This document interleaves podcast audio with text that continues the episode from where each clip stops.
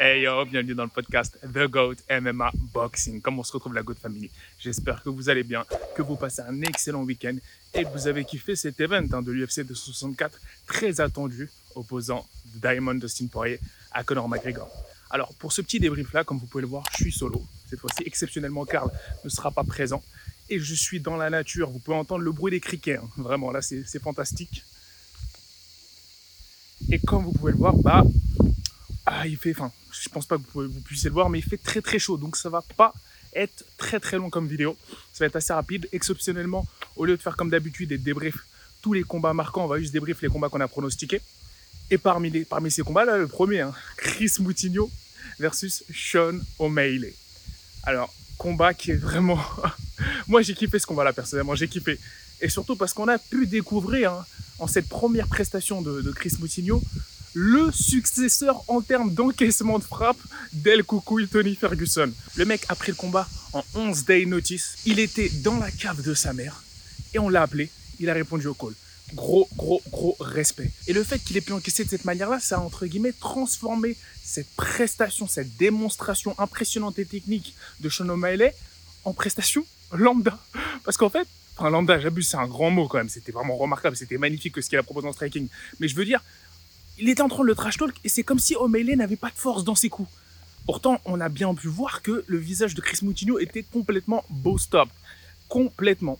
Donc là, c'est vrai que c'est assez remarquable comme prestation et j'ai envie de vous dire, j'ai envie qu'il continue à l'UFC. j'ai envie de voir plus de combats de ce mec-là. Ce mec-là, tu lui donnes un bon game plan, de bons fondamentaux, parce qu'il faut qu'il améliore ses fondamentaux. Ah là, clairement, il peut être très dangereux. Parce qu'il a un mental de champion, le mec. He got heart. Il a un cœur de fou. Maintenant, on aimerait bien que Sean O'Malley affronte un mec ranké. Ce serait bien, hein, Sean. Ce serait bien. Peut-être un Rob Font, je pense qu'il avait called out. à un Rob Font ou quelqu'un qui voilà, il va lui permettre d'avancer dans les rankings. Regardez.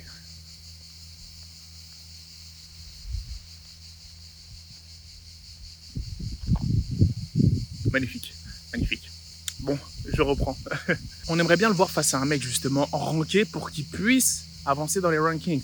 On sait que bien sûr, depuis sa défaite face à Chito Vera, l'UFC fait très attention au matchmaking qu'ils mettent en face des Sugar Show, mais on aimerait qu'ils prennent du risque. On aimerait qu'ils prennent un peu plus de risque, sachant que il est très très très costaud. Très très très costaud ce Sugar Show. Très très fort. Et il a un niveau d'élite. Dites-moi la Goat Family contre qui vous aimeriez vous aimeriez le voir, ce Sugar Show? Contre qui vous aimeriez le voir en striking? Parce que clairement, euh, certes, il a un bon euh, jiu-jitsu aussi, hein, mais son striking, c'est vraiment sa force. Et moi, j'aimerais le voir face à un, à refonte, face à un top 5, un top 5 aussi, hein, ou même un top 10. Dashvili, enfin, il y a plein de gens pour lui. Il y a plein de gens pour Sugar Show O'Malley. Faudrait qu'il faudrait qu'il step up en compétition. Toujours, il called out des mecs rankés, et l'UFC lui donne des mecs qui viennent d'entrer à l'UFC. On comprend pas pourquoi. Mais, comme vous avez pu le voir, ça aussi du bon. Il y a une surprise maintenant. On a vu que ce Chris Moutinho, c'est potentiellement quelqu'un. Je ne dirais pas jusqu'à dire jusqu'à une future star. Mais quand tu te manges, je sais pas combien de coups, certes, tu te fais arrêter au bout de 30 secondes. Bon, elle aurait pu le laisser, mais au moins, ça a donné le stoppage à Sean. C'est un choix d'Herbjin. Bon, je vais pas le contredire. Il a, protégé les fighters, même si on n'est pas à 30 secondes près. hein. Le mec, il vient déjà de baisser sa barre de vie de je sais pas combien d'années. son expérience de vie. Donc, j'ai envie de dire, voilà, laisse, terminer le combat. Au moins, ça lui fait un bon, un bon UG sur le CV euh, face à O'Malley. Ceci étant dit, c'est assez remarquable. De trash talk autant pendant tant. Il n'arrêtait pas de lui dire que tu frappes comme une meuf. Alors qu'il était en train de se faire défoncer le visage. Genre, genre, il était en train de douter de lui, O'Malley. Malgré le fait que c'était une démonstration technique. Voilà, pour ce combat-là, c'était vraiment remarquable. Une surprise. On passe au deuxième combat, la famille. Pour ce deuxième combat, c'était un match-up très, très, très intéressant. Et là, pour le coup, moi, j'avais bon sur mon prolo. Sur le premier, on avait bon, moi. Bon, bon on s'est trompé non, c'était un peu plus vers la fin, mais bon, on avait dit stoppage. Et, et quoique le stoppage de O'Malley, il était un peu débat, débattable. Mais maintenant, si vous voulez, sur ce combat-là, moi, j'avais donné victoire par stoppage, bon, ça là, la décision. Mais j'avais donné victoire de Gilbert Burns sur Durinho, sur Stephen Wonderboy Thompson. Et je me suis pas trompé. Parce que comme il a pu le dire, comme j'ai pu, pu vous, vous le dire, ça s'est vu, il a appliqué la bonne pression. Dès le début, ça a énormément dérangé un Wonderboy Thompson. Cette pression-là. Cette pression qui a inhibé, entre guillemets, son striking dans le premier round seulement. C'était une super stratégie. Après, sur le deuxième round, on a vu qu'il se faisait déborder. Il s'est fait déborder Durinho. On a vu que ça a montré beaucoup ses limites. C'était ce que je craignais. Mais à chaque fois, grâce à ce superbe timing et à ce changement de niveau, il a pu prendre l'ascendant. Perdre le premier, perdre le, début du deuxième round et rattraper sur la fin.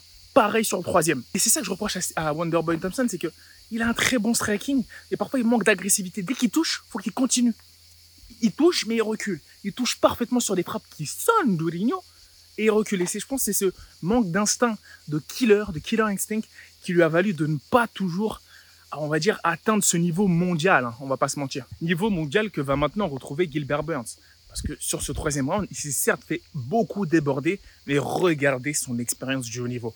Il revient, il amène au sol et il le grand pound et il gratte des points. Parfait. Yuji, il n'y a pas grand chose à redire. Peut-être, il y en a certains auraient dit split decision ou décision, décision partagée, mais de Rigno a parfaitement joué le jeu. Parfaitement joué le jeu. Et là maintenant, moi je le verrais bien hein, contre les top contenders, encore une fois. Hein. c'est lui le numéro 1 de la catégorie, Gilbert Burns.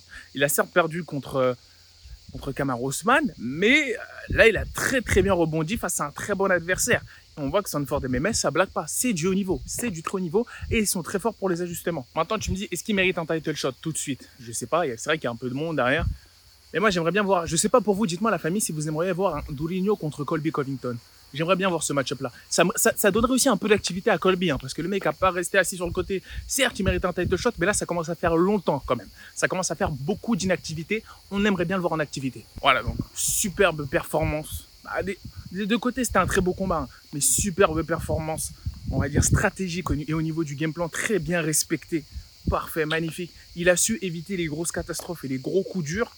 Et on voit qu'il a, il est solide aussi. Hein il est solide. Et ça, cette performance de Douligno, et notamment de Steven Wonderboy Thompson, ça montre aussi à quel point maintenant Kamar Ousmane a pris en striking power, littéralement. Parce que quand tu knock down un mec aussi solide que Douligno sur un jab, what? Mec, c'est un truc de fou. C'est vraiment un truc de fou. Cette catégorie welterweight nous réserve un très beau futur, notamment avec le retour de Ramzat dans la catégorie. Borz, ça va être intéressant. J'aimerais bien le voir aussi moi face à un ou face à un mec du top, parce que là, on va voir, il a un combat qui arrive, il, a un combat qui arrive, on verra ce que ça donne.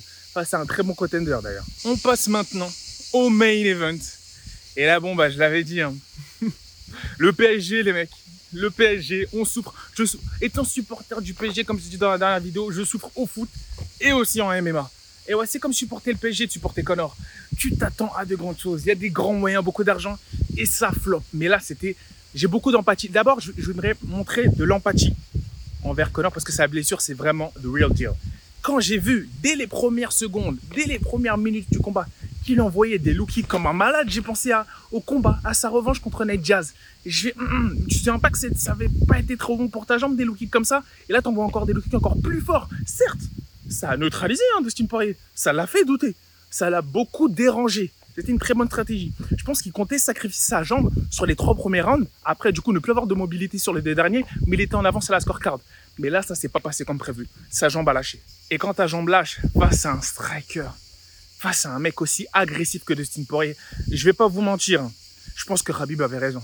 On a potentiellement, là, en face de nous, le futur champion de la catégorie Dustin Poirier, l'Uncrowned Champ le champion non couronné.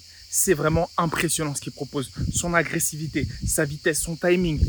Moi, ce qui me dérange, c'est ses weight cuts. Parce que là, on voit que c'est un peu comme un Connor en featherweight. Il est super puissant pour un lightweight, ce Dustin Poirier. Super puissant. Encore une fois, on voit que Connor avait du mal. On voit qu'il n'était pas ancré sur ses appuis en termes de striking au niveau de sa boxe debout face à Dustin. Et ça s'est vu après, fin du premier round, totale domination au niveau de la pression, du poids et de l'impact des coups. Euh, son tympan gauche était complètement explosé. J'ai envie de dire, sa blessure a limite sauvé un peu sa réputation, si vous voyez ce que je veux dire. Parce que si ça avait été un knockdown, un chaos total comme la dernière fois, fin de carrière pour Connor. Et là, encore une fois, il y en a qui disent que ouais, on le met dans le même sac que Tyrone Woodley après ce combat-là. Vous voyez un peu comment ça la fout mal. Par contre, ça n'empêche pas Dana White, ouais, ça n'empêche pas Dana White de capitaliser sur la blessure. Lui, il a, il a profité du fait que, en plus du fait que ce soit une blessure donc une certaine entre guillemets inconnue. Sauf pour les puristes, nous on sait que si ça avait continué, je pense que Dustin l'aurait bouffé. Mais bon, on va dire qu'on ne sait pas, même si c'était très mal parti. On ne sait pas. Et il y a Connor qui est resté dans son personnage. Il y a Connor qui a continué à trash talk de manière iconique, la jambe complètement pétée, disloquée, la, blessure. Mettez-moi en commentaire le rapport de blessure, c'est quoi? Parce que moi j'ai cru que c'était le tibia au début, la cheville, je sais pas trop. Au moment où je tourne ces vidéos, j'ai pas eu le temps de regarder. Et il est assis et euh, scène complètement euh, insolite, iconique, légendaire. Le mec, la jambe fracturée, il est là, il te fait une interview d'après combat avec Joe Rogan. Joe Rogan qui disait oh, Moi, j'aime pas trop interviewer les, combattants après un KO. Et pourtant, ça dérange pas d'interviewer un combattant après qu'il soit complètement pété la jambe. il s'est assis à côté de lui, c'était fou cette image. Je sais pas ce que vous avez pensé de ça. Et du coup, le fait qu'après, il a encore dit Ta femme était dans mes DM, c'est une. Il est resté dans son personnage. Il veut pas fermer ce chapitre-là. Et avec tout l'argent qui a été investi, toute la promotion et tout l'argent qui rapporte, même si ça baisse un peu maintenant en retour sur investissement, euh, enfin je veux dire en retour sur pay-per-view, parce que la hype commence à baisser là, clairement, et bah Dana White ne veut pas fermer le chapitre. Dana White ne veut pas fermer le chapitre Conor McGregor maintenant. C'est comme si là, vous voyez, vous pourriez, en signant ce combat de revanche, le premier, le deuxième combat face à Conor McGregor, il avait signé au PSG. il a signé dans une prison, le mec. Toute sa vie, il va combattre Conor McGregor jusqu'à ce qu'il perde. C'est comme ça. il est condamné au money fight. Et ouais, Dana White, là, il veut pas lâcher le ramsteak. Il a dit après le combat, oui, il y aura un quatrième combat entre Conor et Dustin. Ah ouais, plutôt tu forces. Mon gars, tu forces. Là. C'est un truc de forceur. moi, personnellement, dites-moi la Family, et j'ai pas envie de voir ce qu'on va là. Même si là, tu me dis Connor prend sa retraite, euh, ça me dérangerait pas. Il a marqué l'histoire du MMA, il a marqué l'histoire de l'UFC. C'est un grand, il sera inoubliable. Euh, son nom n'est jamais gravé dans l'histoire. Par contre, comme il a dit, faut pas que. Il a dit, hein, I will die as a crazy old man. En gros, je vais mourir en tant que vieux homme fou. Là, la seule option qui lui reste maintenant, je vais pas vous mentir, bah, c'est la trilogie face à Nate Diaz ça va faire grave de l'argent. Les Jazzy, même quand il perd, il est est la mort. Connor aussi. Et je pense que ce serait un très beau combat, on va dire, de clôturation et de, fermeture de chapitre pour les deux combattants. Un maximum de blé. Et voilà quoi. Et si on de fou, et si on est fou, et si on est fou un peu les mecs, si on fait les foufous, je pense que White peut même nous, sortir un truc du genre, voilà, le gagnant de Jazz, McGregor en welterweight affronte le champion Kamar Ousmane pour la ceinture. Ça, connaissant l'UFC, ça me mentirait même pas parce que si Connor gagne, sa cote elle va remonter. Ned pareil et voilà, il va affronter pour la ceinture. Si Ned ne combat pas déjà pour le title shot là, parce que malgré sa défaite face à Leon Edwards, il est pas loin. Il est vraiment pas loin. Concernant Poirier, bah, donnez-lui la ceinture, hein. donnez-lui Oliveira. Ça va être un combat de fou. Oliveira, quand, à chaque fois qu'il est douté, il nous sera une prestation de fou. Pour moi, Dustin Poirier est le gros favori. On va pas se mentir. C'est un monstre. Ce mec-là est un monstre. Rabib avait vu juste à part des, je vois pas qui peut l'inquiéter, à part peut-être ce, ce, tigre d'Islam Makachev qui monte ou il y, a des monstres hein, qui montent en lightweight. Hein. Il y, a des monstres, il y a pas mal de belles prestations aussi. On va pas se mentir durant la carte. On verra si le combat pour le titre entre Poirier et Oliveira sera annoncé, mais ça m'étonnerait énormément parce que tu as le Qatari Dana White, Nasser El Khalafi, qui veut pas lâcher le ramsteak. ne soyez pas surpris si on se retrouve face à un quatrième combat, ou bien un combat bien sûr entre Connor et Nate. J'ai dû sortir dans le rush pour faire la vidéo parce que j'ai un planning assez serré et j'ai pas eu le temps de regarder dans les commentaires de la dernière vidéo débrief le gagnant du God d'or, mais je ferai un post spécial dans l'anglais dans la section communauté pour l'annoncer et il pourra poser ses questions. Allez, trois questions, deux questions, une, on verra au prochain fighter ou personnalité MMA ou box qui apparaîtra sur la chaîne. Sur ce, la famille, merci énormément du soutien. Continuez de liker, partager. N'oubliez pas de vous abonner. Abonner à tous nos réseaux sociaux, Instagram, Twitter. Et on vous dit peace. Give me five, give me ten, me.